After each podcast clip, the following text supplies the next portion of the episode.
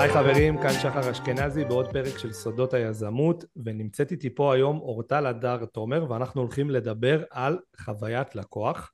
אה, אורטל היא יועצת חוויית לקוח, בעצם הלוחשת ללקוחות, נכון? שלום, אורטל. היי, היי שחר, היי כולם. אה, אז לפני שאת מציגה את עצמך, מה זה לוחשת ללקוחות? זה... אהבתי את הביטוי.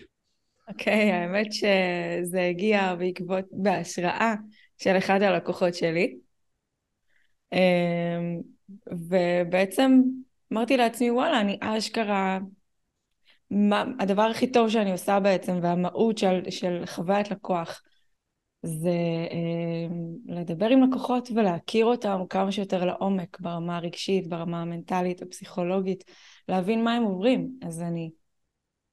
זה היה לי הכי טבעי בעולם להגיד שאני הלוחשת ללקוחות. אה, אני חושב שלקוחות אה, צריכים שיכירו אותם ובאמת יחפשו מה מעניין אותם ומה הרגשות שלהם. את יודעת, לפעמים בעולם העסקים, אה, בגלל שזה גם דיגיטלי, הרבה פעמים מנתקים את הרגש מהלקוח. זאת אומרת, יש, יש לקוח בצד השני שהוא כמוני וכמוך ויש לו רצונות ויש לו פחדים ויש לו אתגרים. אני יכול להגיד לך שבעולם שלי העיקרי, שזה עולם האי-קומרס, הרבה פעמים אני רואה את הניתוק הזה, בגלל שזה סתם שם שפתאום קופץ בהתראה בטלפון, אתה יודע, אתה רשום, אה, הייתה לך הזמנה בחנות ואתה נכנס, אתה רואה איזה ג'ון מטקסס או משהו, אה, וג'ון מטקסס זה בן אדם, זה לא, זה לא סתם שם, אה, והייתי שמח לשמוע ממך קצת מה את עושה, איך את עוזרת ללקוחות בעצם כן להבין את, את הדבר הזה שאמרת עכשיו, להכיר את הלקוחות, להבין מה הם מחפשים, מה הם רוצים. אוקיי, okay, אז uh, קודם כל בואו בוא נתחיל רגע בהבנה של מה זה חוויית לקוח. כי חוויית לקוח בארץ היא לא נפוצה, לעומת מה שקורה בחו"ל, uh, ששם שמים על זה דגש uh, מאוד גדול. Uh, אז חוויית לקוח בעצם היא uh, מה שהלקוחות מרגישים, מה שהמתעניינים והלקוחות שלנו מרגישים, uh, בכל נקודת מפגש מול העסק שלנו, לאורך מסע הלקוח. מה... של, מהפעם הראשונה שהם פוגשים את העסק שלנו, ועד בעצם זה שהם הופכים להיות לקוחות ו, והלאה, שלב השימור מה שנקרא. אוקיי? עכשיו, אמנם יש כל מיני סוגים של עסקים וחוות לקוח מתבטאת ביישום ודרכים שונות אה, לשפר אותה אצל כל עסק בהתאם לצורך שלו.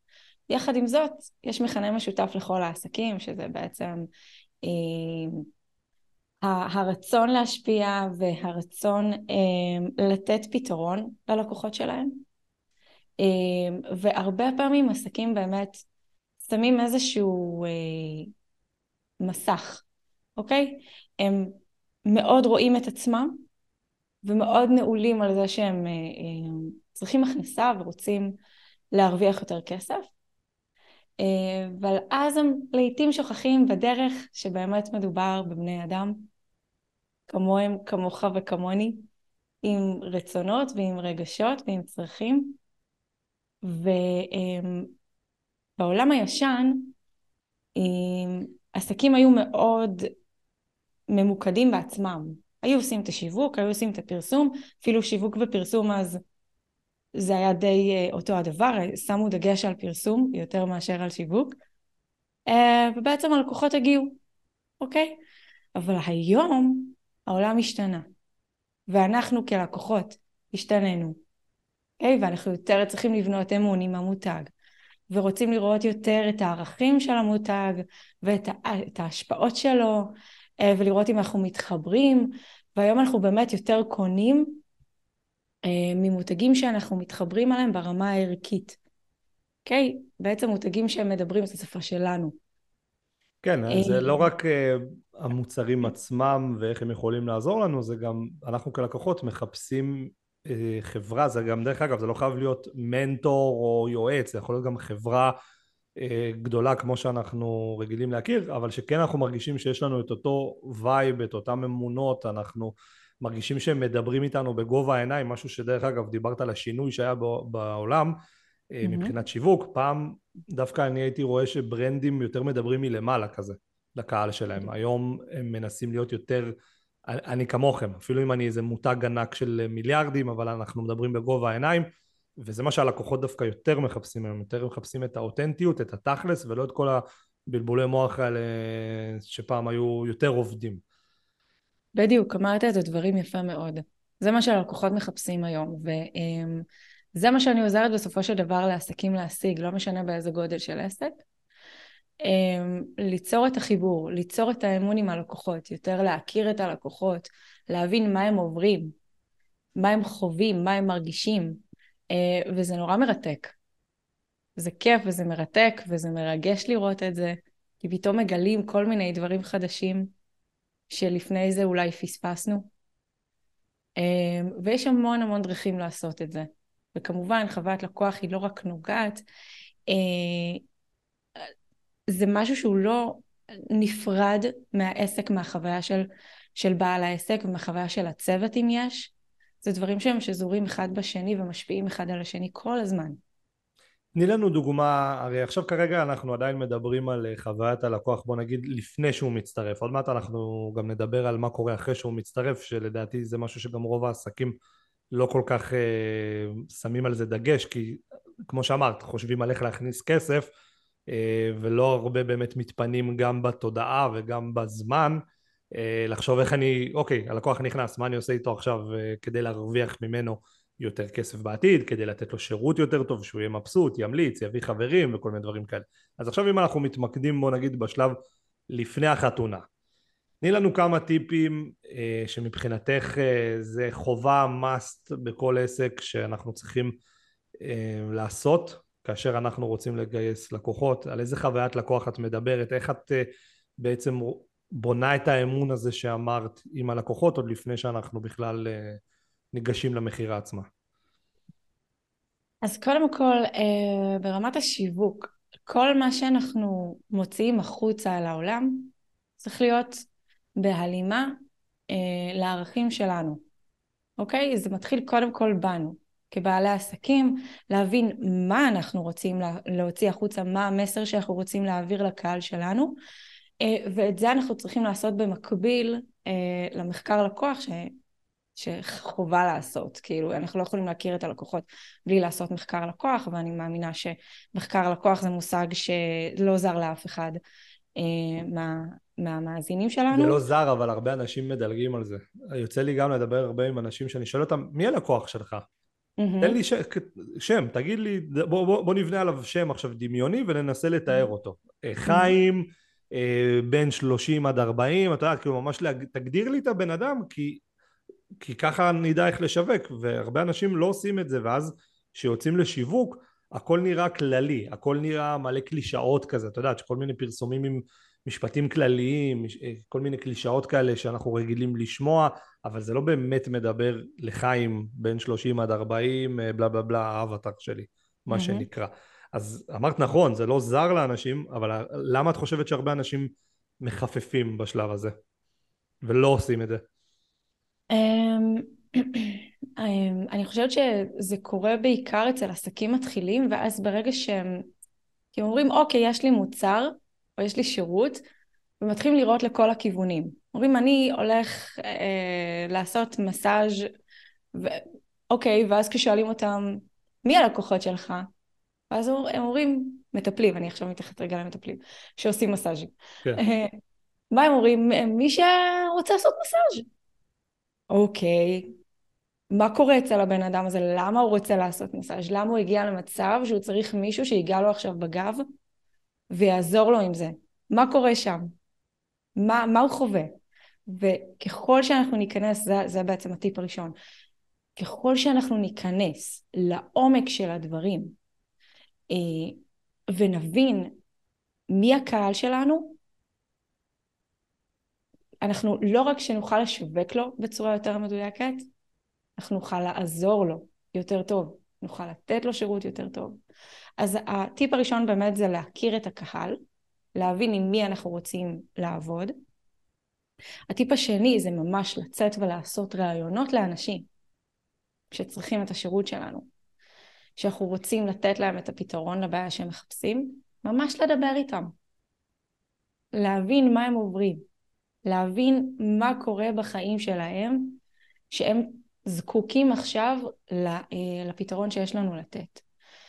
ואז מה קורה? זה לא רק מחדד אותנו, זה מחדד גם את המוצר שלנו. Okay, אוקיי? אנחנו פתאום מבינים, אוקיי, okay, מול, מול מי אנחנו נמצאים, אנחנו מבינים שיש פה בן אדם ולא ארנק או מספר, יש פה בן אדם שצריך אותנו, וכל בן אדם כזה שניתן לו את מלוא התשומת לב, ונוכל לעזור לו, אנחנו נרגיש כאילו עזרנו לכל העולם. ומספיק לקוח אחד שיקבל מאיתנו שירות מעולה, לא סביר מה שקורה בארץ, סביר מינוס, מעולה. דרך אגב, בארץ מאוד קל להיות טוב. מאוד קל להיות טוב.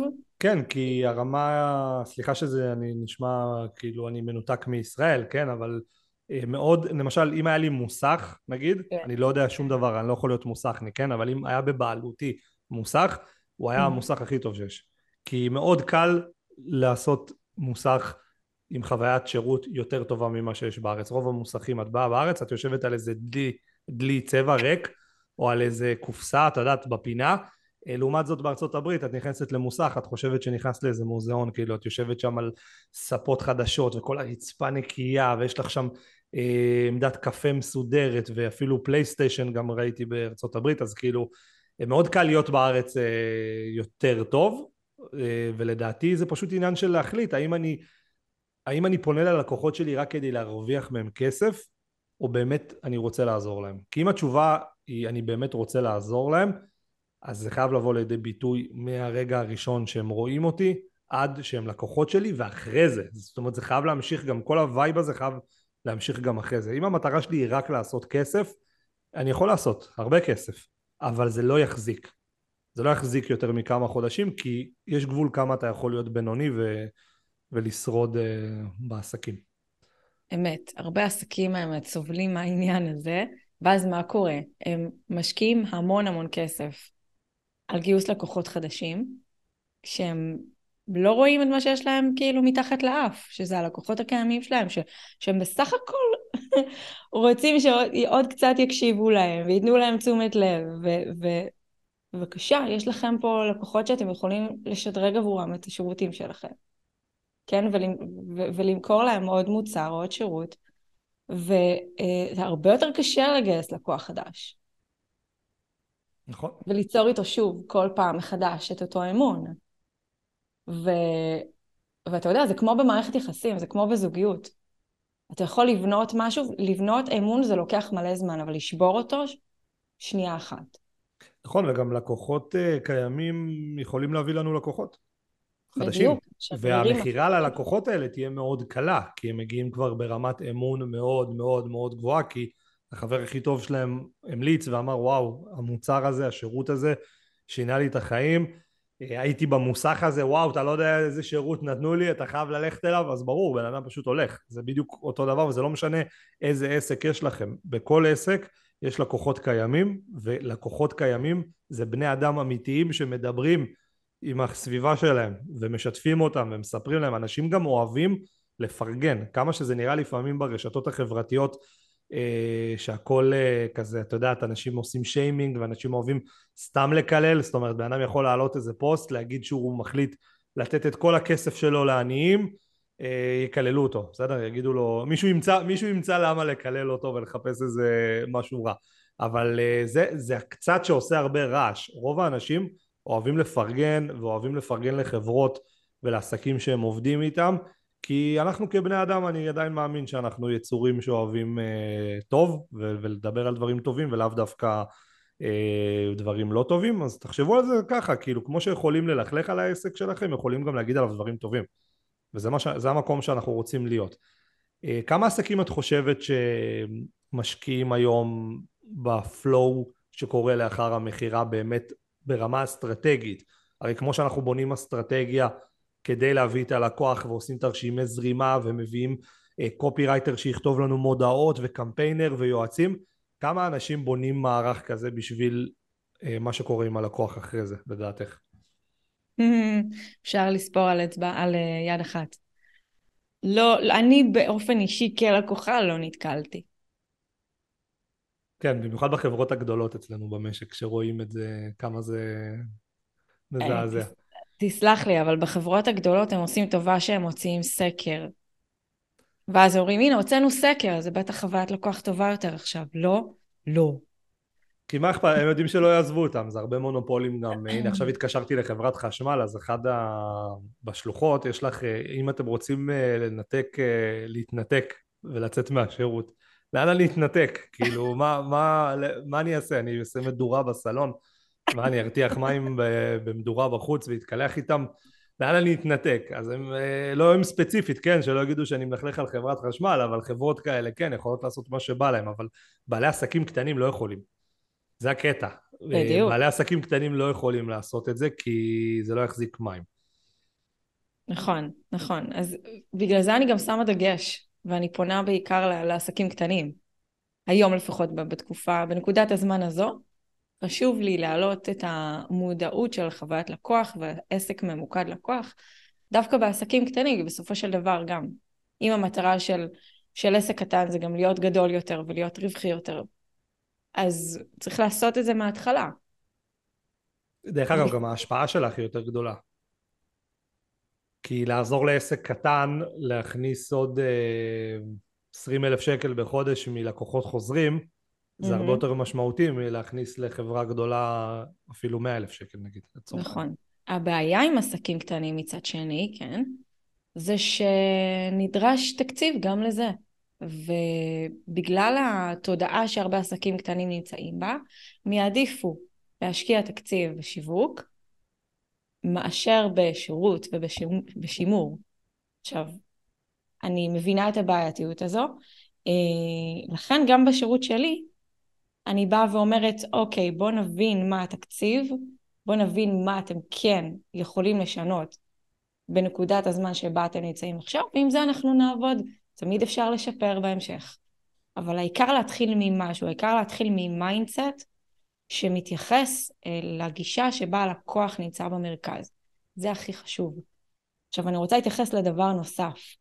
אה, אנחנו מדברים פה אתה יודע, על החוויה של הלקוחות שלנו, אבל אני רוצה לסייג פה משהו. זה לא אומר שאם אנחנו רוצים להוציא לקוח מרוצה, אנחנו בהכרח צריכים לחיות כדי לרצות אותו, אוקיי? זה אומר שגם חשוב מאוד לשים לב לביטחון העצמי שלנו, למה, לא, לאיך אנחנו אה, מגיעים, איך אנחנו מתנהלים מול הלקוח, באיזה מצב מנטלי אנחנו נמצאים. אה, האם אנחנו יכולים לתת שירות יותר טוב, מה אנחנו יכולים לעשות כדי לתת שירות יותר טוב, אה, איך אנחנו יכולים לתקשר אחרת עם הלקוח, בצורה שגם תחזק אותנו ואת הביטחון העצמי שלנו, בסופו של דבר גם אה, תיתן ללקוח אה, אפשרות לסמוך עלינו יותר. אני מסכים איתך, אני גם רוצה לצלול עוד יותר לעומק למה שאמרת, כי זה מאוד מעניין, מאוד מעניין, והרבה אנשים מפספסים את זה. יש, יש אה, מעגל כלשהו שאנחנו צריכים לשים לב שאנחנו לא נכנסים אליו וזה נקרא שחיקה. שחיקה יכולה להגיע גם מזה שאנחנו הופכים להיות עבדים של הלקוחות שלנו כי אם בן אדם הופך להיות עבד של הלקוחות הוא נשחק ומה קורה לבן אדם נשחק? הוא לא יכול לתת אה, לבן אדם שנשחק הוא לא יכול לתת את הערך שהוא רוצה לתת לעולם ובסופו של דבר הוא גם דופק את עצמו וגם את הלקוחות הקיימים וגם את הלקוחות העתידיים. רק בגלל שהוא נשחק כי אין מה לעשות בן אדם שאין לו, לו אנרגיה ואין לו תשוקה כבר לעסק כי הלקוחות גמרו אותו אה, זהו נגמר לו הסוס מה שנקרא. הוא לא יכול לבוא ולתת אה, ביצועים ברמה גבוהה והוא לא יכול לבוא ולתת את הערך שלו לא משנה איזה ערך יש לו לתת.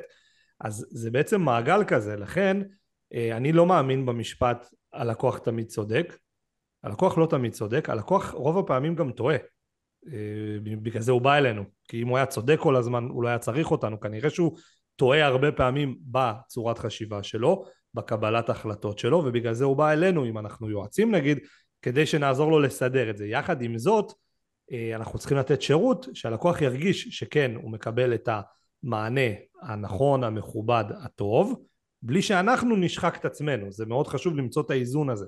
כי ראיתי אנשים שפשוט מקבלים את הפלאפון באמצע היום, את יודעת, כי, כי פשוט הם די, הם לא יכולים יותר, פשוט לוקח, מקבל את הפלאפון ואומר די. לא בשביל זה אנשים הולכים להקים עסק, הפוך. אנשים הולכים להקים עסק בשביל שהעסק ייתן להם לייפסטייל של אני יכול לעשות מה שבא לי ובכיף ובסבבה. מה את חושבת על, ה... על הנושא הזה של אה, שחיקה מול אה, שירות לקוחות וכל ה... מה שאמרתי עכשיו? קודם כל אני מסכימה איתך מאוד, וזה משהו שבדרך כלל אנחנו לא מודעים אליו. אנחנו פשוט אומרים, אוקיי, אנחנו רוצים לתת שירות יותר טוב, אז אנחנו עובדים יותר קשה, אנחנו עובדים יותר זמן, אנחנו נשחקים, ואנחנו מוצאים את עצמנו כבר חסרי סבלנות לתת שירות, בדיוק כמו שאמרת, ואז הלקוחות העתידיים, הפוטנ... הפוט... הפוטנציאליים וה... והקיימים שלנו נפגעים מזה. אז אמ, מה שאני מתייחסת אליו בנוסף, אה, בעניין הזה, זה להגדיר כמה דברים שהם מאוד מאוד קריטיים. להגדיר את מסגרת העבודה שלנו, את תנאי העבודה שלנו, אוקיי? Okay? ממש לפרט הכל. מדיניות ביטולים, אמ, להגדיר, אה, להיות שקופים במחירים שלנו, אמ, להבין איך אנחנו רוצים לאפשר ללקוח לשלם, אם יש איזושהי בעייתיות. אבל הדבר, לדעתי, הכי הכי חשוב, כן, זה להגדיר את הלקוח האידיאלי שלנו. אחרי שהבנו עם מי אנחנו רוצים לעבוד, אנחנו מגדירים ממש לעומק מי מתאים לערכים שלנו ולמי אנחנו רוצים לתת שירות, כדי שבסופו של דבר הוא יקבל מאיתנו את השירות הכי טוב, ואנחנו נמשיך להיות, לתפקד ו- ולעשות ולהשפיע בצורה הכי טובה שלנו. אמ, צריך להגדיר תיאום ציפיות מול הלקוח, כדי שאנחנו לא נגיע למצב שאנחנו נזרוק את הטלפון על הקיר בשתיים בצהריים ולא נרצה לענות לאף אחד. Okay? אוקיי? כי אם אנחנו מחליטים שאנחנו עונים פנויים ל- ל- לשיחות או להודעות בין שעות מסוימות ביום, אז אנחנו צריכים לוודא שהלקוח שלנו מבין את זה. אגב, זה גם יוצר אצלו את האמון, כן? הוא מבין שאנחנו מקצועיים ושהוא יכול לסמוך עלינו. וברגע שזה קורה, הוא גם רואה שאנחנו גם עומדים במילה שלנו, אוקיי? והוא לא צריך לדאוג שאנחנו לא נענה לו. כי אנחנו נענה בשעות שאמרנו. עכשיו, אנחנו נכנסים פה גם להבטחות, אנחנו חייבים, אחד מה, מהדברים הקריטיים, התנאים הקריטיים לחוויית לקוח טובה, זה לעמוד בהבטחות שלנו, ואני לא מדברת איתך על הבטחות שאנחנו עושים בשיווק וזורקים באוויר, אלא הבטחות שאנחנו נותנים ללקוחות שלנו, שיקרו. נכון, עדיף, עדיף להפתיע את הלקוח אה, לטובה מאשר לאכזב אותו. והרבה פעמים האכזבה מגיעה מתיאום ציפיות לא נכון. בכלל, בן אדם לא יכול להיות מאוכזב בשום דבר בחיים אם התיאום ציפיות היה נכון. אני גם אומר את זה להרבה תלמידים שלי בשופיפיי, אני אומר להם אם תכתבו בדף מוצר כמה זמן לוקח למוצר להגיע בלי לשקר, גם אם זה ארוך, גם אם זה חודש, נכון. הלקוח לא יכול להיות מאוכזב. איך הוא יכול להיות מאוכזב אם אני אמרתי לו שזה ייקח חודש והבאתי את זה ב-20 יום? ההפך, יצרתי לקוח מרוצה כי הוא החליט לרכוש למרות שאמרתי לו 30 ימים נגיד, לצורך העניין, ובסוף הוא קיבל את זה אחרי 20 ימים, מה עדיף שאני אגיד לו 4 ימים וישלח לו את זה ב-20 ימים? הוא קיבל את זה באותו זמן, 20 ימים. פעם אחת יש לי לקוח אה, מאוכזב ששולח לי 700 מיילים והודעות בפייסבוק, פעם אחת יש לי לקוח מרוצה שאומר בואנה איזה כיף הגיע מוקדם. אז זה הכל עניין של תיאום ציפיות. עכשיו מה אנשים אומרים כקונטרה? אומרים אבל הוא לא יקנה. אז שלא יקנה. אם הוא, אם, אם הוא לא יכול לחכות את ה... אם הוא לא יכול לקבל את השירות במסגרת שאני יכול לתת, שלא יקנה, נכון? אני מעדיף למכור פחות בחנות שלי לצורך העניין, אה, אבל שיהיה לי לקוחות מרוצים, שישלחו לי סרטונים עם המוצר ואיך הם מבסוטים ויצטרפו לאיזה לויאלטי פרוגרם ויביאו אנשים, אה, חברים שלהם כלקוחות, מאשר שיהיה לי הרבה לקוחות שמאוד לא מרוצים כי חרטטתי אותם בדבר הכי בסיסי של מתי תקבל את המוצר. אז אה, זה, אני מסכים איתך שהדבר הכי חשוב זה תיאום אה, ציפיות בכל עסק בכלל בחיים תיאום ציפיות זה משהו שיכול לחסוך המון, אה, המון כאב ראש. נכון מאוד, הרבה אנשים נופלים על זה בגלל תקשורת לקויה. נכון, זה קורה דרך אגב בהמון עסקים העניין הזה של התיאום ציפיות יכול להיות שזה שוב מגיע מהמקום של לנסות לסגור עסקה בכל מחיר ואני חושב, את, את הרי עושה את כל המסע לקוח, נכון? עם לקוחות. זאת אומרת, לא רק את, ה, את מה קורה אחרי שהלקוח רוכש. נכון. עכשיו, אני חושב שהרבה אנשים מחפפים בשירות לקוחות, כי הם כל כך עסוקים, כמו שאמרנו, במכירות, אז אם את משפרת לבן אדם גם את המכירות, הוא מתפנה מנטלית ותודעתית עכשיו למותרות כביכול, אני אומר את זה בכוונה במרכאות, שזה השירות לקוחות עצמו, כי בן אדם, עסק שמנסה לשרוד, קשה לו מאוד אה, לפנות, אה, את יודעת, תשומת לב לשירות לקוחות, כי הוא כל הזמן חושב על איך הוא סוגר את החודש, הוא חי מחודש לחודש. אז זה חייב נכון. לבוא ביחד לדעתי, אחרת זה מאוד קשה לטפל בזה. נכון, נכון, נכון מאוד. צריך, מה, מה שעוזר זה באמת לבוא בגישה של אוקיי, אני לא עושה את ההפרדה הזו עכשיו, יש מולי בן אדם, בואו נבין איך אני עושה את הדברים בצורה הכי שקופה מולו, כדי ליצור את החיבור והאמון הזה, ו... ובאמת להגיע לשיחת מכירה בצורה הזאת. כאילו, עכשיו, הרבה עסקים, הרבה בעלי עסקים נורא נבוכים משיחות מכירה. זה מאוד לא נוח להם, זה... כי אנחנו מאוד רגילים למה? לכל הנציגי נציגי תקשורת שמתקשרים ו, ויושבים לנו על, ה... כן. על העורק הראשי, יא, מה העניינים? אז בואי תקני עכשיו וזה, ממש את לא מעניינת אותי, רק הכרטיס אשראי שלך. זה לא ככה. בואו, יש גישה אחרת. יש גישה אחרת שהיא אמפתית, שהיא חברית, שהיא מקרבת. זה ככה מבחינתי רוכשים, אתה יודע, רוכשים את הלקוח. זה לא, זה לא נפרד. שירות ומכירה זה לא באמת נפרד. אתה נותן לו, גם בשיחת מכירה אתה נותן שירות. נכון. וגם שיחת מכירה אמורה להיות uh, שדווקא האיש מכירות או בעל העסק מדברים פחות והלקוח מדבר וזה בדיוק הזמן לבוא ולתת ללקוח לספר מה הוא רוצה, מה הוא מחפש, מה הוא מרגיש, מה הוא עבר ולא אני אדבר על עצמי ואגיד כמה אני טוב וכמה מדהים. uh, זה, זה לא מה שמעניין אותו, הוא לא בא בשביל זה, אנשים מאוד אוהבים שמקשיבים להם והרבה אנשים חיים את היום יום שלהם בלי שמישהו מקשיב להם ולא תמיד הם מרגישים שיש להם את הבמה לבוא ולדבר ודווקא זה מרענן שאתה מדבר עם בעל עסק ש... שנותן לך לדבר ושואל אותך שאלות לא ממקום של אני שואל אותך עכשיו משהו כדי אה, לעורר אצלך אלא לא אני, אני שואל אותך משהו כי באמת אכפת לי כי אם אני אבין אותך אני אדע איך לתת לך אחרי זה את השירות הטוב ביותר כי כל לקוח אתה יודעת נכון יש, יש, יש מוצרים שהם די חוזרים על עצמם אבל יש גם מוצרים שתופרים אותם בדיוק ללקוח לפי המידות שלו אז אם אני לא אכיר אותו, ברור שאחרי זה אני לא אתן לו שירות טוב. אם כל השיחה התבצעה כדי לסלוק אותו, לא באמת הבנתי את הצרכים שלו, ועכשיו שכבר מגיע אה, הזמן לתת את השירות או המוצר, פתאום נוצר אה, איזה דיסוננס בין מה שהוא רצה לבין מה שהוא קיבל, כי לא באמת עשיתי בירור צרכים כמו שצריך. אה, אני עבדתי פעם בחברת ביטוח כאיש מכירות, וזה היה... אני חושב שהייתי מדבר 99% מהשיחה. זה היה נורא. אני מסתכל על זה היום אחורה, אני אומר בואנה, אם אם היום הייתי יודע איך למכור והייתי חוזר לשם, וואו, כמה כסף הייתי עושה. כאילו, ואז מה הבעיה? אתה אולי עושה את היומית שלך מבחינת היעדים, אבל אז נשאר שם לקוח פעור ואומר, רגע, מה קרה פה עכשיו? רגע, ומי יעזור? רגע, לאן אני הולך עכשיו? ומי עוזר לי עם השאלות האלה והאלה? וכמה ביטולים יש אחר כך? המון. אז מה את מציעה ללקוחות, אה, לבעלי עסקים לעשות מרגע המכירה? איזה סיסטם שאת מטמיעה לעסקים? אה, אני רוצה שנדבר בהתחלה על האנשים שאין להם תקציבים גדולים ואין להם עכשיו צוות אה, מטורף. בוא נגיד צוות מינימלי שאולי צריך, איך, איך גורמים לכל אחד להבין את המקום שלו בתוך הצוות בלי שכל הזמן יעלו דברים למעלה. את יודעת, הרי מה הבעיה בהרבה עסקים? כל דבר מעלים למעלה. כל דבר הכי קטן שקורה, הופה, מעלים את זה לקודקוד. עכשיו, אתה לא באמת uh, יכול ליהנות מהחיים שאתה מנהל עסק וכל דבר מעלים אליך. כל אחד חייב להבין איפה הוא מקבל את ההחלטות. איך מטמיעים דבר כזה בעסקים אינטרנטיים שרובם בנויים על פרילנסרים נגיד. שזה לא עובדים שכירים שבאים כל יום, את יודעת, ל... אה, לדפוק שעון, מה שנקרא, וכל אחד בתאילנד, נגיד אצלנו באחד העסקים יש אחד בתאילנד, אחד אה, בצפון, אחד בדרום, אחד בהודו, כל אחד כאילו נמצא במקום אחר.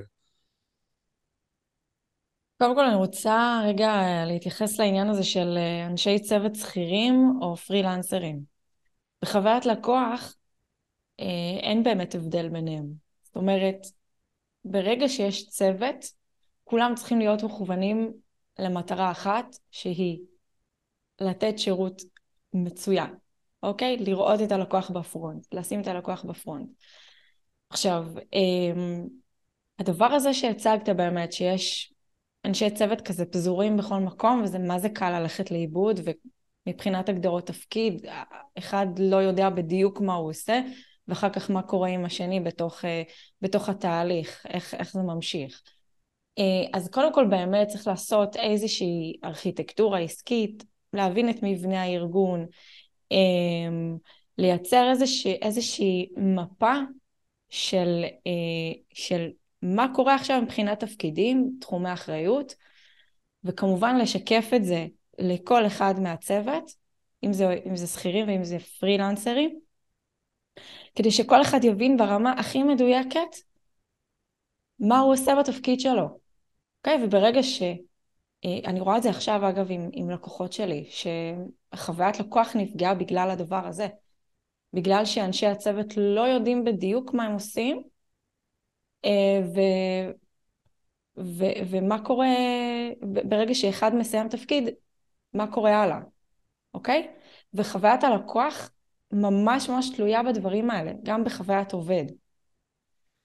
אז אני ממליצה קודם כל, יש, אם יש לכם צוות, לעשות, לבנות ארכיטקטורה עסקית, לבנות את מבנה הארגון, להגדיר תחומי אחריות ותפקידים, לגבש את הצוות, לעשות איתם שיחות, להבין אם כל אחד מודע ויודע בוודאות מה הוא עושה ומה התפקיד שלו. אמ, ו, ומשם בעצם להתחיל לפרק את זה קצת יותר למטה. אם עכשיו היינו ברמת הארגון, צריך להבין, אוקיי, איך אנחנו בעצם לוקחים את התפקיד שלנו ואיך אנחנו אה, מובילים יותר טוב את הלקוח. גם אם עכשיו אותו, אה, אותו איש צוות, אין לו גישה ישירה ללקוח, אבל הלקוח עדיין, השירות עדיין תלוי בעבודה שלו. אוקיי? זה דבר אחד. דבר שני, לייעל. לייעל תהליכים, להשתמש, לא לפחד להשתמש בטכנולוגיה, באוטומציות, לייעול, לייעול העבודה ולשיפור חוויית השירות. זה משהו שהוא היום basic, בעיקר בעסקים שהם אה, דיגיטליים. כן, לא, לא הכל אפשר שזה. לעשות בקבוצות וואטסאפ. צריך אה, לצאת לתוכנות שמסדרות את הכל באופן אוטומטי, נכנס לקוח, עובר ממקום למקום בתוך התוכנה לפי, אה, למשל אם ניקח את Monday, אם סימנו לייבל חדש על הלקוח עכשיו כי סיימתי איתו, אז אוטומטית הוא יכול להיכנס למישהו אחר והכל קורה אוטומטית בלי שכל היום נקשקש בקשקשת של הוואטסאפ, כי זה רק מייצר אה, אה, בלאגן וגם בלאגן בראש, לא רק בלאגן בארגון, זה התשומת לב היא כל הזמן נמשכת לשם. אז נכון טכנולוגיה מאוד. זה מעולה. דיברת על, טכ... בדיוק, דיברת על מאנדיי, שהיא מערכת לניהול פרויקטים. אה, ואני רוצה להתייחס פה ל-CRM. הרבה עסקים לא משתמשים ב-CRM, או לא מודעים בכלל לקיומה של CRM ולחשיבות שלה הרבה כל כך. מעבר לזה שהיא מנהלת לנו אה, את, ה, את הלקוחות והמתעניינים, היא, היא עושה כל כך הרבה בפנים. Okay? אוקיי? היא גם יכולה לנהל משימות ברמה מסוימת, תלוי על איזה מערכת אנחנו הולכים. אה, והכל נהיה פשוט יותר מסודר מבחינת תהליכי העבודה ותהליכי השירות שלנו. והסטטיסטיקות כמובן שאנחנו יכולים לראות, וכמה מכירות התבצעו, כמה מכירות נציג מסוים עשה, אה, מרכזייה שאפשר להלביש עליה ולהקליט שיחות ולמדוד את, אה, את אה, שביעות רצון הלקוחות. יש פה כל כך הרבה אלמנטים שהם סופר קריטיים, שהם גם מייעלים את העסק ואת החוויה של בעלי העסקים, והם גם מייעלים את אה, חוויית השירות. זה משהו שלא, שצריך לקחת בחשבון. נכון, אמרת מדידה וזה מאוד חשוב. הרי מה אנחנו רוצים לעשות תמיד בעסק? אנחנו עושים אופטימיזציה להכל, אנחנו רוצים לשפר כל הזמן תהליכים בעסק, ולא משנה איזה עסק זה. ואחת הבעיות שיש לאנשים זה עניין של מדידה, לא מודדים דברים שחייבים למדוד אותם כדי לשפר. הרי איך אני מקבל החלטה אם לשפר משהו? אני חייב להסתכל על נתונים בשטח, אה, תיאוריות ואת יודעת, אה, השערות זה אחלה, זה מגניב, אבל בפועל עד שאנחנו לא באמת אה, מכניסים אנשים לעסק אנחנו לא באמת יכולים לדעת מה אנחנו צריכים לשפר. זה רק מה שנקרא המאני טיים שבאמת אנשים נכנסו שילמו קיבלו את השירות רק אז אנחנו יכולים להתחיל למדוד דברים, אם זה אחוזי סגירה, אחוזי שביעות רצון, אה, אה, באיזה שלב בדרך כלל הלקוח הולך לאיבוד אחרי שהוא מצטרף, זה משהו מאוד חשוב אה, להבין, האם הלקוח נכנס והוא מבולבל בהתחלה ואז זה נרגע, או שדווקא בהתחלה סבבה ואז פתאום נוצר איזה בלבול ואז שם אנחנו צריכים לשפר, בלי למדוד אין לנו סיכוי לשפר את הדברים. אז uh, התוכנות האלה, ו-CRM זה בסיסי, מי שלא יודע, CRM זה בעצם מערכת לניהול לידים, אנשים נכנסים, uh, בהתחלה לידים, אחרי זה הם הופכים ללקוחות, זה יכול להתממשק גם עם מאנדיי, זאת אומרת אפשר להת, להצטרף לתוכנת CRM, לחבר אותה גם למאנדיי אחרי זה, אפשר לעשות, מבחינה טכנית היום, אפשר לעשות הכל, באמת, בעל עסק יכול להצביע לאיש טכני, להגיד לו תעשה לי ככה וככה, זה יכול לקרות תוך כמה ימים, זה לא... אתם כבעלי עסקים לא צריכים לדעת איך לעשות את זה, אתם צריכים לדעת להגדיר מה אתם רוצים, ובשביל לדעת מה להגדיר צריך בכלל להתחיל להתייחס לזה ולהבין מה זה אומר אה, ניהול עסק נכון. ניהול עסק זה לא כמו שהיה פעם, אתה יודע, אתה היה יושב איזה מישהו באיזה משרד אה, בעסק ונותן פקודות כל היום לאנשים ותלך מפה, תלך לשם. היום החיים שלנו קלים בדיגיטל, באמת, מבחינה הזאת. וואו, הכל יכול לקרות בשניות באופן אוטומטי, אם רק יודעים להגדיר מה אנחנו רוצים ש... שיקרה. מאוד חשוב. נכון. אה, מה עוד ככה את יכולה לשפוך אור על הנושא של אה, חוויית לקוח? אני יכול, אני יכול להגיד לך איפה אני יודע שהרבה פעמים יש לאנשים בעיות, שזה ה... היומיים הראשונים, נגיד אם ניקח אה, תוכניות ליווי, יועצים, דברים כאלה, הרבה פעמים ביומיים הראשונים יכול להיות בלאגן, כי האמון הוא עוד לא, הוא עוד לא מאה אחוז. גם אם בן אדם קנה, הוא עדיין בזמן בחינה. את יודעת, זה כמו שעכשיו את קונה אוטו, אה, הולכת להביא אותו מהחברה, יוצאים החוצה לנסיעה, ופתאום כזה, טוב, אוקיי, אני באוטו, סוף סוף איזה יופי, אבל פתאום, רגע, למה זה לא עובד? למה, למה, אה, רגע, צריך ללחוץ, זאת אומרת, עדיין אין אמון, ולמה אני מתכוון? זאת אומרת, אני עדיין לא סומך על האוטו במאה אחוז, ולא משנה איזה אוטו זה, עדיין אני צריך להכיר אותו, שנעשה בינינו היכרות. עכשיו, זה קורה גם ב... במיוחד אצל אה, יועצים, בתוכניות ליווי וקורסים דיגיטליים, איך אפשר להקל אה, על ה-24-48 שעות הראשונות. Okay, אוקיי, קודם כל באמת העלית פה נקודה ממש מעניינת, כי ברגע שאנחנו שמים את הכסף שלנו, החלטנו, אוקיי? אנחנו משלמים על השירות, יאללה, קנינו אותו, שילמנו את הכסף, זה הדבר הכי מפחיד. שילמנו את הכסף, מה הלאה? יש מישהו שיחזיק לי את היד, אני מרגיש באוויר. מה קורה הלאה? אז טיפ מאוד חשוב שיש לי זה קודם כל להכיר בדבר הזה, להכיר בתחושה הזו אצל הלקוחות שלנו. לדעת שכרגע ברגע שהם שילמו לנו, כיף לנו, יופי, אבל להם פחות. ומה שהייתי מציעה לעשות בדבר, בשלב, בשלב כזה, זה להגיד להם מה הולך להיות. ממש לא, לא לחכות עכשיו יומיים שלושה, ממש מהרגע שהם קנו אפשר לשלוח להם מייל מסודר שמפרט את כל התהליך, אה, שמפרט מה הולך להיות בכל שלב בתוכנית, כדי שהם ידעו לאן הם נכנסים ומה קורה מתי. אה, ואם יש איזשהו צוות, אם יש מזכירה, עוזרת אישית, אז היא יכולה לפנות באופן אישי לאותו לקוח ולהגיד, היי, אנחנו שמחים שהצטרפת אלינו, שתדע, אני ככה וככה, שמי יעל, אני נמצאת פה עבורך לכל מה שתצטרך, אוקיי? ובעצם להיות בקשר שוטף עם הלקוחות שלנו. לא לעזוב להם את היד, תמיד, תמיד לתת להם תחושה של ביטחון. מההתחלה, ואנחנו לא רוצים להגיע לסוף, אז מההתחלה ו- ו- והלאה. נכון, דרך אגב, אני גם עושה את זה ב email marketing אצלי בחנות, מהרגע שלקוח קונה, אני לא מוכר לו אחרי זה, אה, עד שהוא מקבל את המוצר מן הסתם, כי עדיין אין בינינו אמון. האמון יהיה 100%, למרות שהוא שילם לי עכשיו, עדיין זה לא מאה אחוז. רק כשהוא יקבל את החבילה הביתה, יפתח, יוציא את המוצר, מבסוט, זהו, עכשיו אני במאה אחוז איתו, עכשיו הוא גם פנוי לקנות ממני דברים. אז אני מנצל את התקופה הזאת עד שהמוצר מגיע, אה, כדי לבנות איתו את האמון ולהראות לו שאנחנו עדיין פה. זה לא קנית, שכחתי ממך, זה אפילו, את יודעת, ב e-commerce אפשר לעשות את זה בצורה מה זה קלה. זה אפילו סתם לשלוח לו איזו הודעה אה, מה נשמע, איך הולך לך היום, החבילה בדרך, אה, ראינו את הסרטון המצחיק הזה, אם זה נגיד אני עובד בתחום של אה, דייג ו outdoors וכל מיני כאלה, ראינו את הסרטון המצחיק הזה ביוטיוב, חשבנו שזה יהפוך את היום שלך לטוב יותר, נתראה עוד מעט שהחבילה תגיע. בואנה איזה כיף זה, לקוח מקבל כזה מייל. הוא אומר בואנה איזה, איזה כיפים הם, כאילו וואלה הם לא, הם לא שכחו אותי, עבר כבר שבוע, עוד לא קיבלתי את החבילה, שלחו לי מה נשמע, שלחו לי איזה סרטון מצחיק, פתאום הלקוח מחייך, פתאום גם אם הוא היה בקצה שלו של הסבלנות, יכול להיות שהוא ציפה כבר לקבל אותה, או שקצת הוא חסר סבלנות, וואלה פתאום קניתי לעצמי עוד איזה כמה ימים. בזכות ההודעה הזאת, יש לי עכשיו עוד כמה ימים של חסד, מה שנקרא, ואז החבילה תגיע, ויש לי לקוח אה, ששולח לי סרטון. של... בדיוק, למה? כי מה הוא מרגיש עכשיו אחרי שהוא קיבל את ההודעה ממך? מה הוא מרגיש? שאני רואה אותו כאדם, ולא כמספר. בדיוק, ושאכפת לך. שאכפת, שלא שכחת אותו. וזה כל כך קריטי, זה כל כך חשוב, אני כל כך שמחה לשמוע את הדוגמה הזו שאתה נותן עכשיו, ואני כולי נרגשת, כיף לי. במיוחד קורה בעסקים אה, אוטומטיים, זה קורה, שאת, שהרכישה היא אוטומטית, וה, כן. ובמיוחד באי-קומרס, את יודעת, זה, אני לא באמת רואה את הלקוח.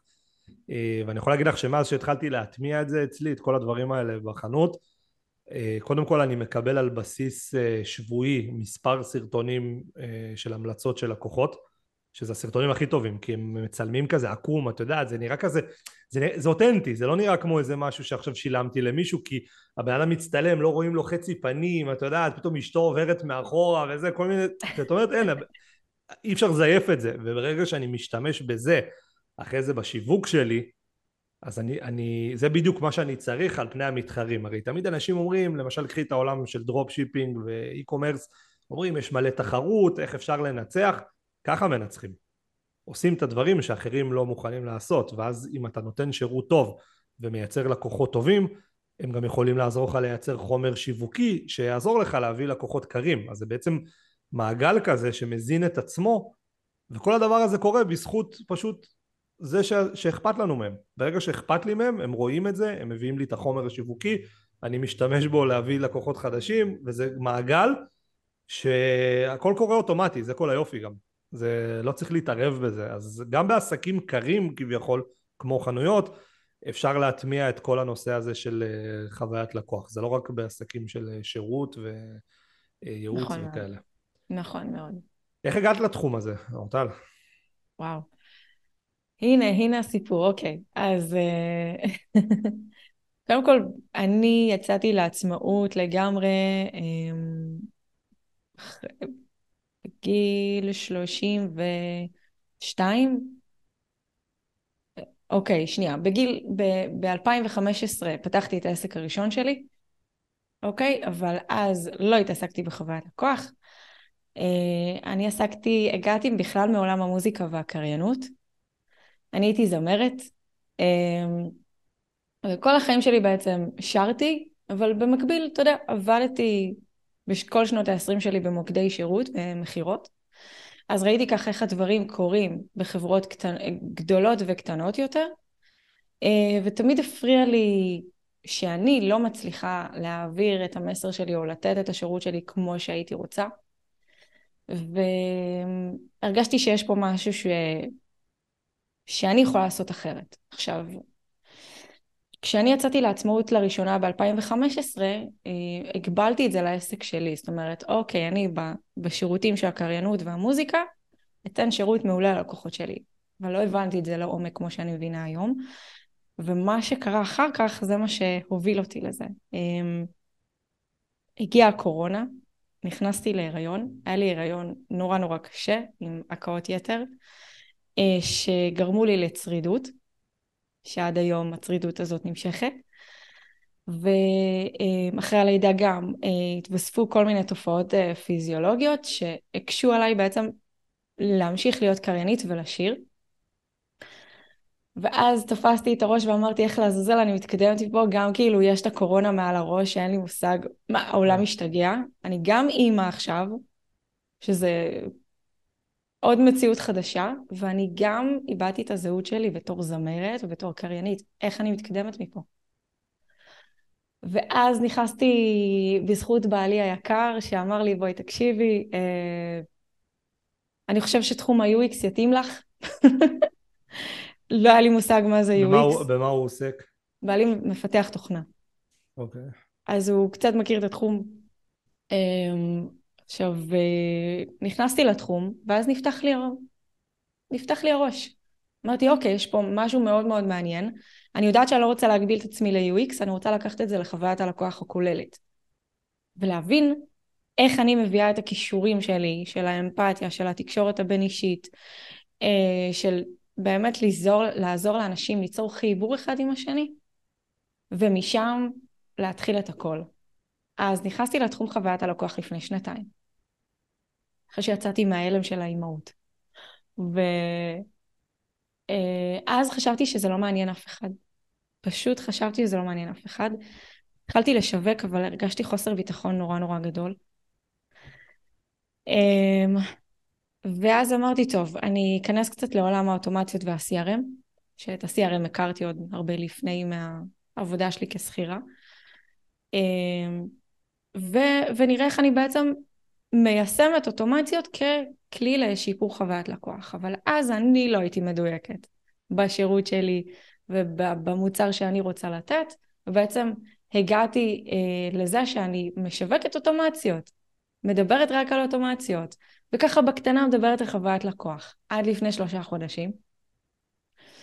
ולפני שלושה חודשים הרגשתי שמשהו, שהדבר הזה של חוויית לקוח ממשיך לבעור בי, ואני עושה משהו לא נכון. אני חייבת לעצור את מה שאני עושה, לא להתמקד באוטומציות, להתמקד בחוויית לקוח, ולדבר על אוטומציות ככלי ליישום חוויית לקוח, אבל בפועל הלב של כל העניין הזה זה החוויית לקוח. אז בעצם לקחתי, אה, אני גם, אני אגב גם היום ממשיכה ללמוד, תמיד ממשיכה ללמוד, אה, לעשות קורסים, בארץ זה לא נפוץ, אז אני עושה קורסים בחו"ל, חוויית לקוח, ומקודם אנחנו הרי התייחסנו ל, לא רק לחוויה של הלקוח, אלא לחוויה שלנו, שלנו כבעלי עסקים מול הלקוחות, ובעצם אני משלבת את הכל ביחד. אה, היום, כך שאני רוצה להוציא את, ה, את, ה, את הלקוחות שלי, את בעלי העסקים שאני עובדת איתם, מנקודה A שבה יש להם המון המון בלאגן בראש ומבחינת החוויית לקוח ומבחינת הביטחון העצמי שלהם מול הלקוחות, לנקודה הזאת שבה העסק שלהם הרבה יותר מסודר, חוויית הלקוח שלהם והם בעצמם מועצמים הם מועצמים כבעלי עסקים והם הולכים להעצים את הלקוחות שלהם ביחד. אז זה ככה אוסף של... דרך אגב, סדר זה, זה המפתח ל...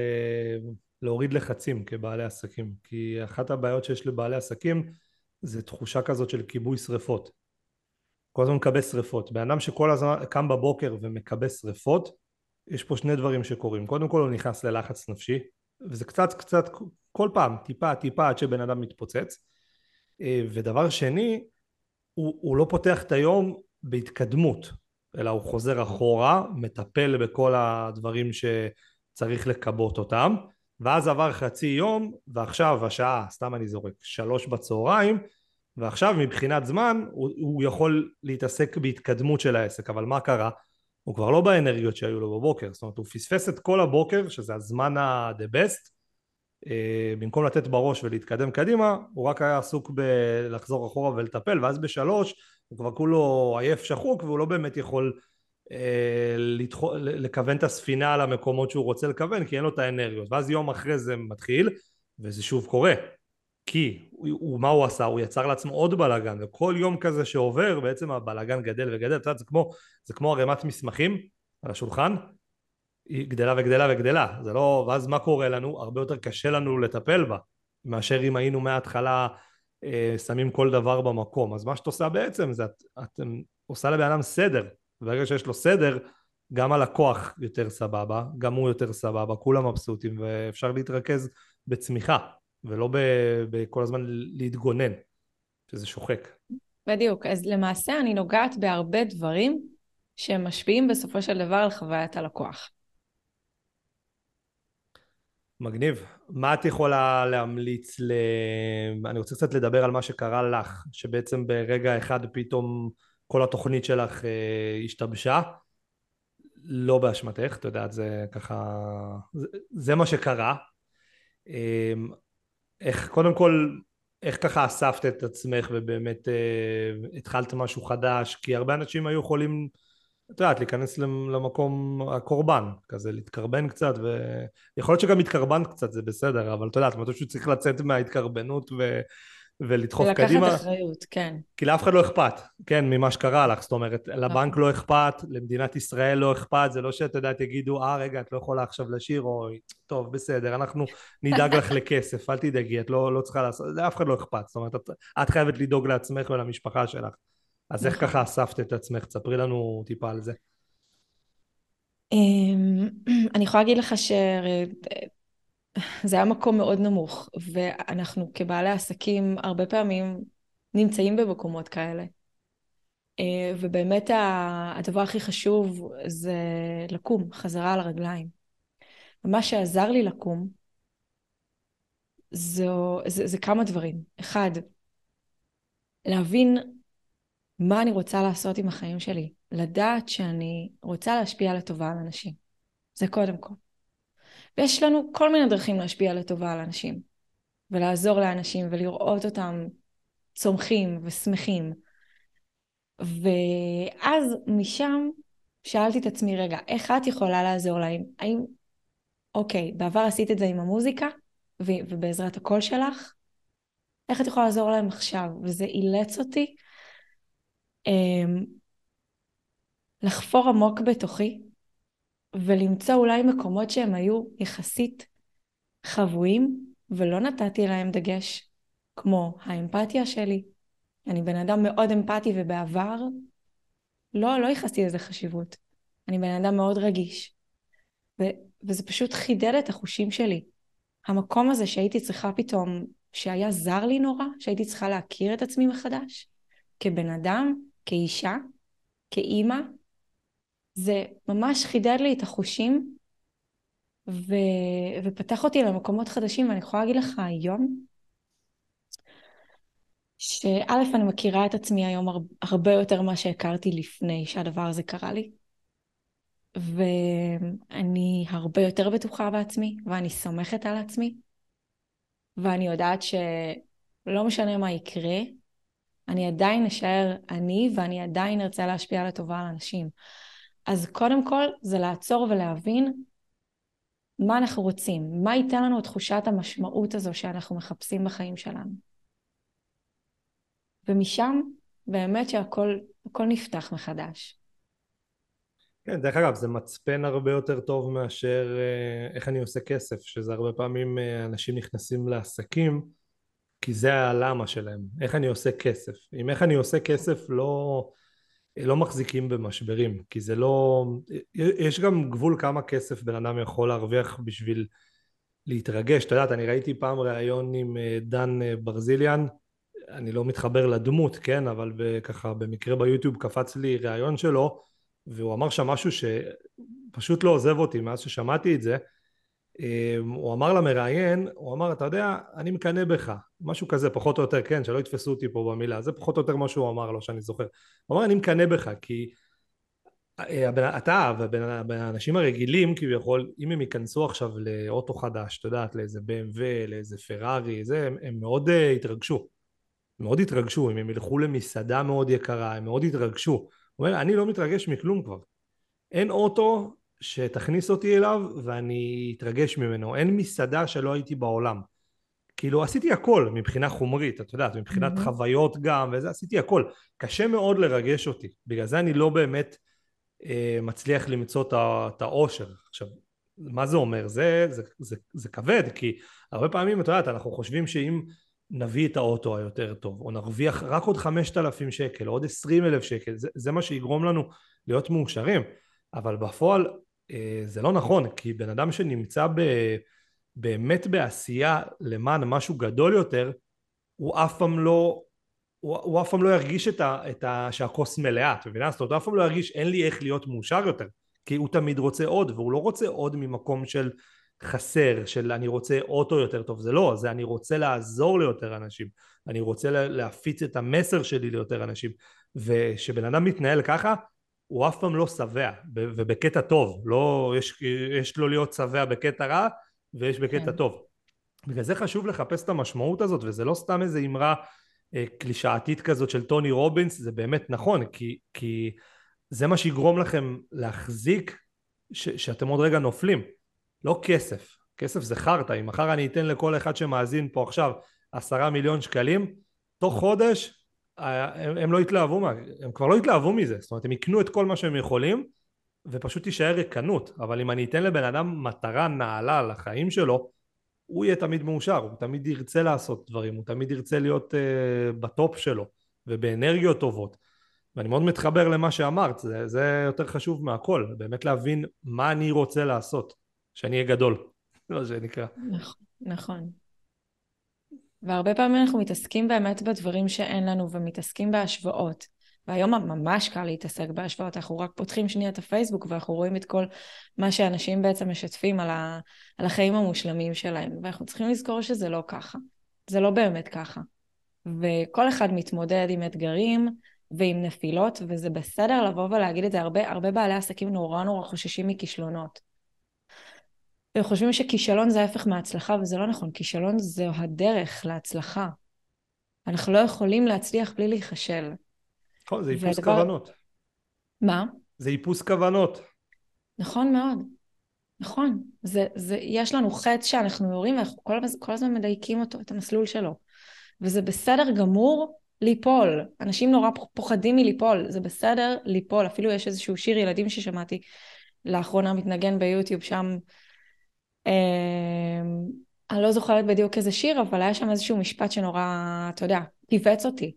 שהוא מתייחס לזה של אם אני חזק אני לא נופל. לא נכון, אני נופל, כולנו נופלים, אבל אנחנו צריכים גם לקום, ופה החוזק נמצא. נכון, אבל זה, זאת צורת חשיבה שממשיכה אחרי זה גם לבית ספר, הפחד הזה מלהיכשל. ואוי ואבוי, אם מתקבלים במבחן נכשל, למרות ש...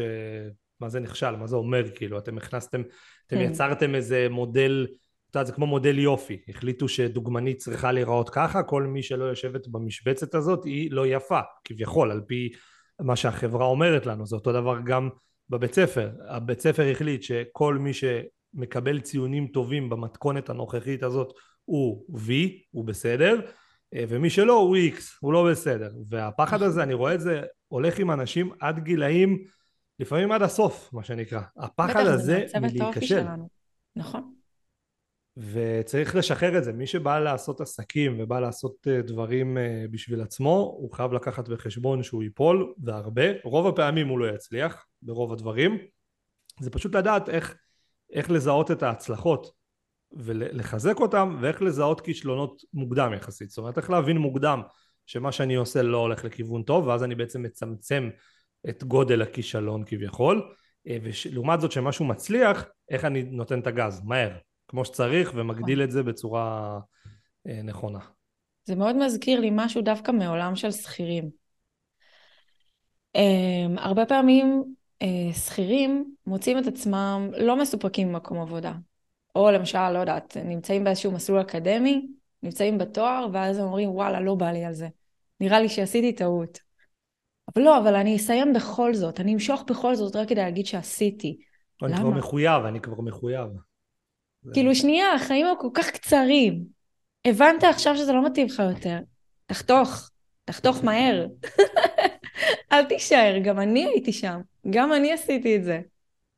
אז גם בעלי עשה את זה, ההורים שלו עד היום נותרים לו על זה טינה. גם אני, אני התחלתי מכינה באריאל, אני לא זוכר של מה, איזה מנהל עסקים ואיזה, לא יודע, עוד איזה משהו שהוסיפו לזה, אה, ועזבתי אחרי חודש. ואז mm-hmm. עברתי למכללת ספיר והתחלתי ללמוד uh, מנהל ומדיניות ציבורית. סבבה? שעמום, באמת, כאילו אם רוצים להרדים ילד, וואלה, אפשר לקחת משם חומרים. סיימתי את הסמסטר הראשון, מצטיין של הכיתה, ציונים טובים, אתה יודע, הכל כאילו סבבה. Mm-hmm. ואמרתי לא לא אין מצב ואז הלכתי ללמוד אה, עיצוב גרפי כי עשיתי את זה מגיל קטן עיצוב גרפי ופוטושופ וכאלה אז ככה אמרתי יאללה נזרום על זה אה, ולא הגשתי את הפרויקט גמר בסוף. ועד היום וואלה.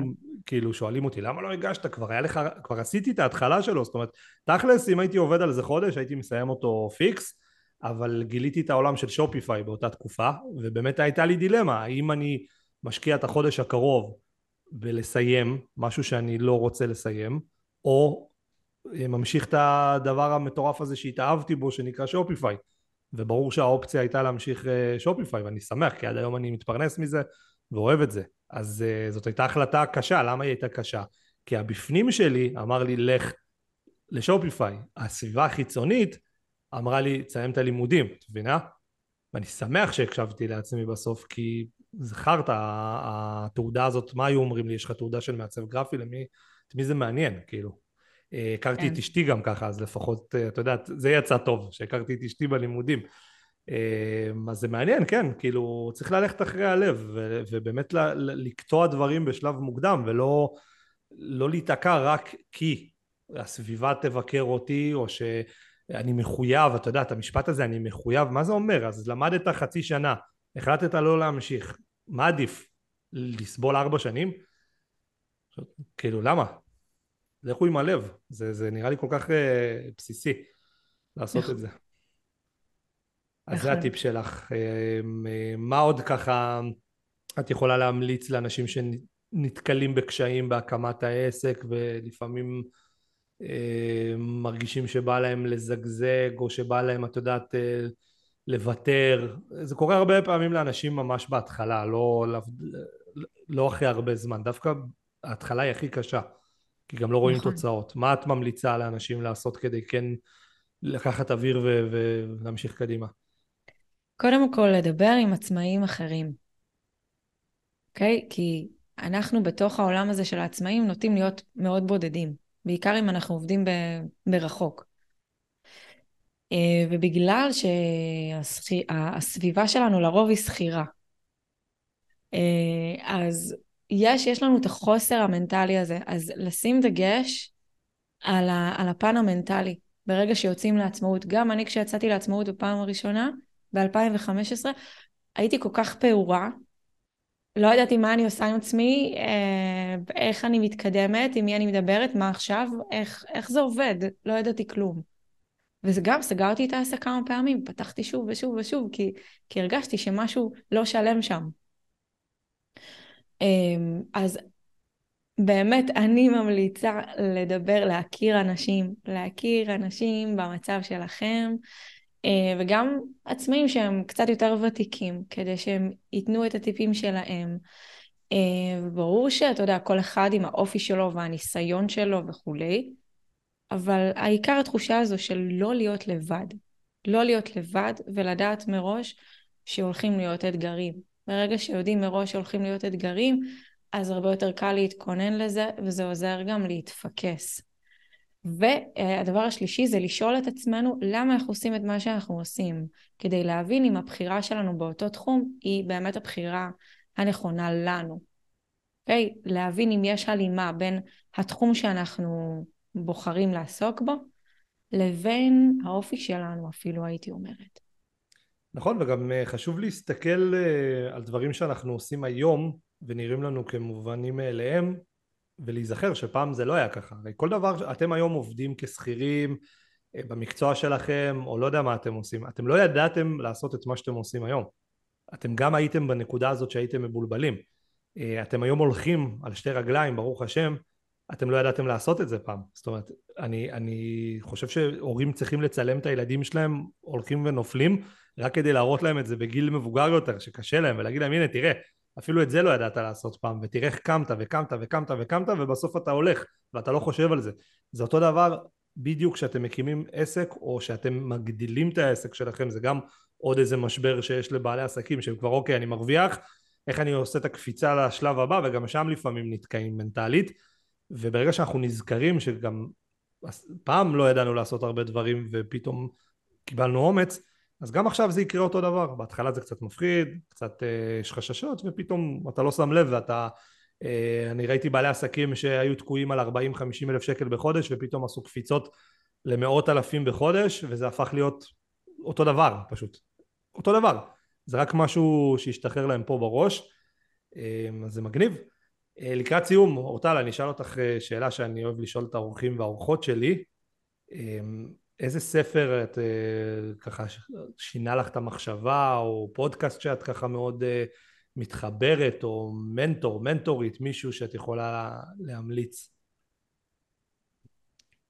אוקיי, okay, אז uh, לגבי ספר, וואי, יש כמה ספרים. Uh, הספר שהכי השפיע עליי כשהייתי צריכה והייתי במקום מאוד נמוך uh, מבחינה פיזית, היה uh, אתה יכול לרפא את חייך, של uh, לואיז היי, שהיא נפטרה אגב גם לא מזמן. Uh, מנטורים, אני מאוד אוהבת לשמוע את איתן עזריה, את הפודקאסטים שלו. כן, יש לו פודקאסט מעולה. כן, לירון מור, אני גם מאוד אוהבת אותה. מגניב. כן, אה, משהו כל, שאת כל רוצה להוסיף ל... לפני סיום, שאולי לא שאלתי אותך והיית רוצה שאני אשאל? אה, לא, אין לי לא? משהו שעולה. בסדר גמור. אז uh, אני שם פה פרטים שלך מתחת לפודקאסט, לא משנה איפה אתם צופים, מאזינים, אז uh, בתיאור אני שם uh, לינק לפרופיל שלך, נראה לי בפייסבוק הכי טוב. Mm-hmm. מי שרוצה לעקוב, לבוא, לראות את הפעילות שלך, אם אתם בעלי עסקים שמקבלים שריפות כל היום עם הלקוחות, אז שווה לשלוח לאורטל הודעה ולעשות קצת בדק בית, מה שנקרא, ולסדר את כל הסיסטם ש... שיהיה יותר uh, ידידותי לכולם, שכולם יוכלו ליהנות מהעסקים ולא לסבול. ולפרוח ולשגשג, זה, זה הכי חשוב. אז אה, אורטל, אני מודה לך, היה לי ממש כיף איתך, אה, מאוד אוהב את הנושא הזה, ומאוד היה לי כיף ככה להכיר אותך יותר לעומק ולדבר על הנושאים האלה, אני בטוח שגם הקהל שלי אה, קיבל המון ערך, ונמשיך לקשקש לנו, את יודעת, במרחב הדיגיטלי של העסקים. היה לי גם מאוד כיף, תודה שחר. תודה רבה, תודה.